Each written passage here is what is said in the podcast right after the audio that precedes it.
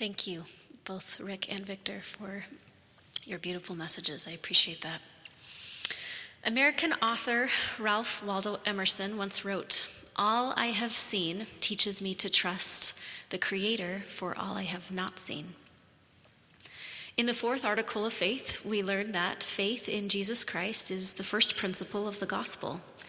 Faith is fundamental to our religion and influences the way we think, the way we live, and the way we act. Prophets have described it as a principle of power to hope for things which are not seen, which are true. It is trust and confidence, and it carries an assurance of our desired outcome. As a little girl, if you had asked me to define faith, I would have described it using something like the following scenario. When I lost my book last week, I prayed to find it, and then I did. Now I have faith that prayer works. Or, I was really nervous about my piano recital, so I asked God to help me, and I played perfectly. These sorts of experiences repeated multiple times throughout my childhood, and each time I felt more reassured that my action combined with God's miracle equaled faith. It was for me then, just as the primary song said faith is knowing the Lord will hear my prayers each time I pray.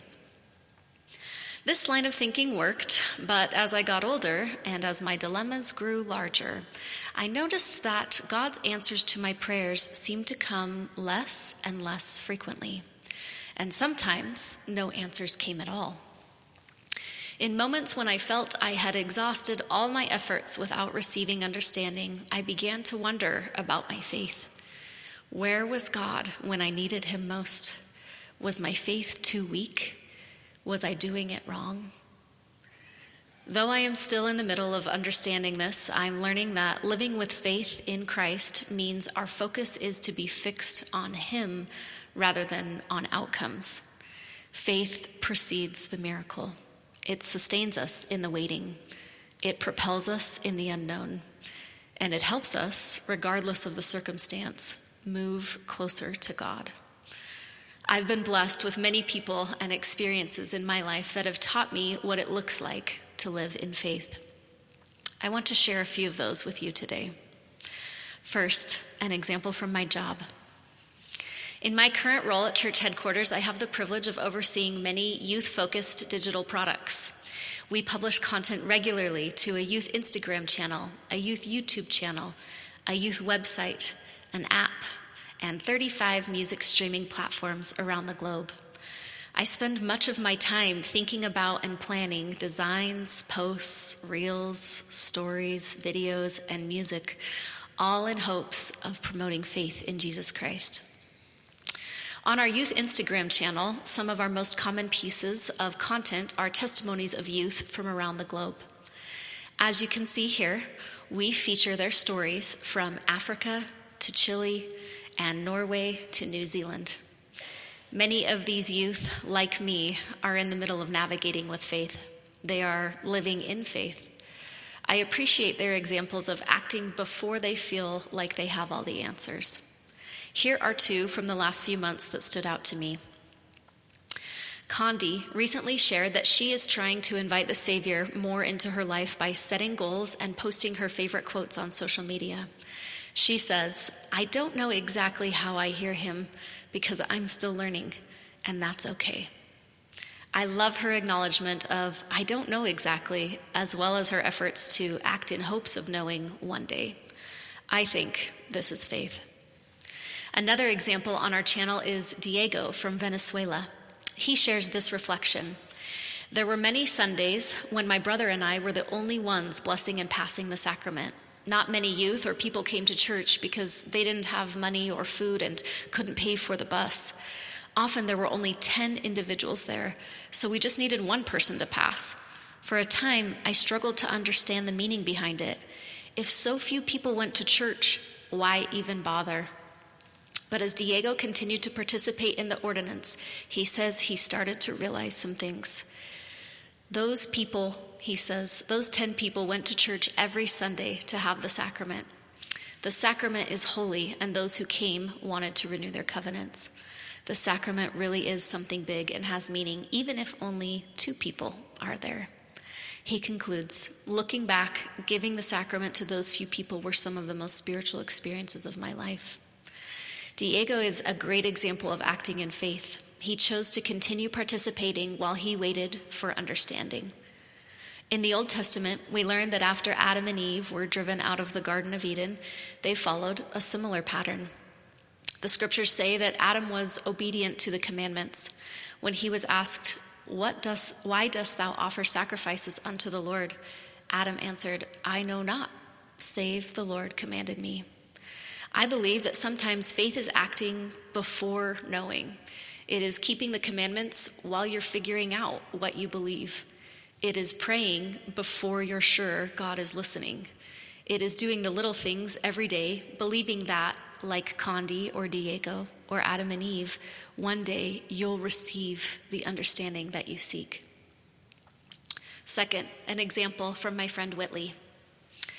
Whitley and I met in college, and from the very beginning, I was inspired by her approach to life. Amidst obstacles we faced as young adults, she constantly helped me to choose belief over doubt. My appreciation for her faith has only grown since then. In 2018, Whitley was living a beautiful life. She was 29 years old, married to her high school sweetheart, and had three beautiful daughters. She was also the owner of an interior design business, a podcast creator, a marathon runner, and a wonderful wife and mother. But near the end of that year, her life began to change drastically. What started as a pain in her abdomen soon grew significantly worse.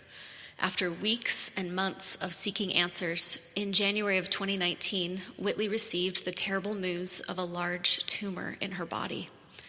She had stage four terminal cancer. The odds weren't good, and her diagnosis was overwhelming. She had so many questions and faced an innumerable amount of unknowns. But Whitley told me she was determined to trust in heaven's plan and do all she could to live a beautiful life, and she did.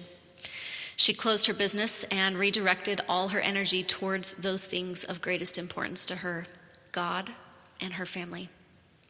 When Whitley began chemo and surgeries, she shared much of her experience on social media. As the months went by, she faithfully reported in her posts about what she was grateful for in each of her treatments. She also noted specific things her followers could pray for, and she consistently pointed out the silver lining in her journey. When the tumors in her lungs doubled in size, Whitley thanked heaven that her other tumors had shrunk. When her cancer developed to the point of prohibiting her from eating any solid foods, Whitley praised the blessing of modern medicine to help her receive nutrients in other ways. When her life situation as a whole seemed unfair and painful and incomprehensible, Whitley looked upward and proclaimed her trust in God.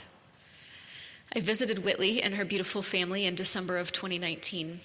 So many had prayed and fasted and hoped and believed in healing for her on repeat for 12 months.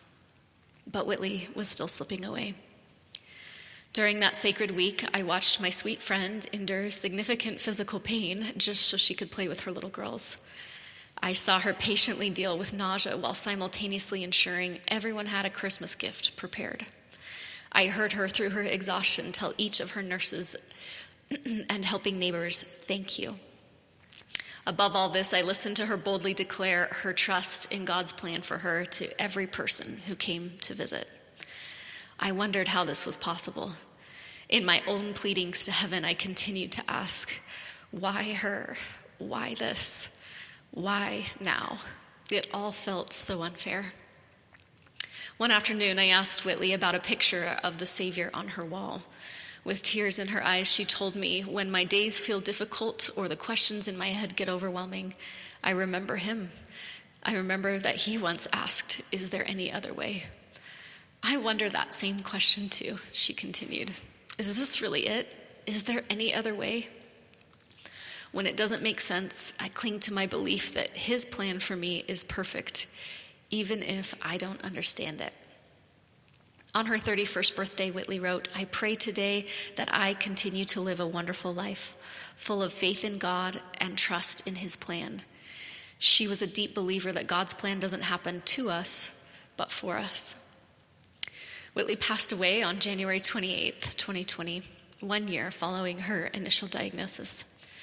One of my final memories of her was seeing her sitting on the couch, bundled up in blankets, wired to pain medication, and somehow smiling as she drank out of a mug that said, Blessed. Whitley's faith in God was not dependent on the outcome she wanted. It was rather the power that sustained her while she trusted in God's outcome. President Nelson said, The mountains in our lives do not always move how or when we would like, but our faith will always propel us forward. Faith always increases our access to godly power. Whitley taught me that. Third, an example from the scriptures. In the book of Mark, we are introduced to a woman who experienced what the scriptures refer to as an issue of blood. You've heard her story before. Her life prior to that healing is what holds great significance for me. The scriptures share five insights about her life before she meets the Savior. One, she had an issue of blood. Two, it lasted 12 years. Three, she had suffered many things of many physicians. Four, she had spent all that she had. Five, she was nothing better, but rather grew worse. Her circumstance seems bleak at best. She's not doing well. She's had a lot of failed attempts at finding a remedy. She has no money left, and her condition is worsening. I can almost picture in my mind this woman waking up in Capernaum. It's year 12 of this ailment, and she's sick with a condition that has left her unclean and unwelcomed by society. I can begin to imagine what she might have been feeling that morning physically sick, temporally impoverished, impoverished, and undoubtedly emotionally and mentally exhausted. The part of this story that leaves me inspired is that amidst all of this, in the middle of all of this, she decides to get out of bed. For one more day, she chooses to hope that against all odds, she could find healing. She has seen zero encouraging signs of improvement in her life zero of the outcomes that she wanted, but she believes anyway. This certain woman, the verse says, had heard of Jesus, and hearing of him for her was enough. Verse 27 reads She came in the press behind and touched his garment, and said to herself in that moment, If I may touch but his clothes, I shall be whole. And straightway the fountain of her blood was dried up, and she felt in her body that she was healed of that plague. How could a woman, I ask myself, who might have easily felt abandoned by God for years, who was financially destitute from her efforts, how could she choose to hope again that this new physician in town, Jesus Christ, could heal her? The Savior tells us in the next verses. Following her touch of his garment, the Savior turns, meets her approach, and replies, Daughter, thy faith hath made thee whole. Go in peace and be whole of thy plague. It was faith that brought this woman to the Savior. It was faith that made her whole. Perhaps you and I are not that different from her. Perhaps you and I are in the middle of navigating our own issue, not of blood or even of a physical nature, but something else. Perhaps we feel concerned at the length of time it is taking to find relief. Perhaps we don't know why this is happening. Perhaps we too have spent time and energy and resources to find a remedy or an answer. And perhaps nothing is working. But like this woman with the issue of blood, you and I have heard of Jesus Christ. And following her example, you and I can choose to have faith in him, to believe in him, and to seek him. My witness to you today is that whether on the streets of Capernaum or the halls of Ensign College, the power of faith in Jesus Christ is the same. His ability to heal is the same. His ability to instill hope is the same. And our faith's ability to move us towards Him is the same. Lastly, an experience from my life. The youth theme for 2022 is Trust in the Lord with all thine heart and lean not unto thine own understanding. In all thy ways acknowledge him, and he shall direct thy paths. In my late 20s, I started praying earnestly for a blessing I deeply wanted.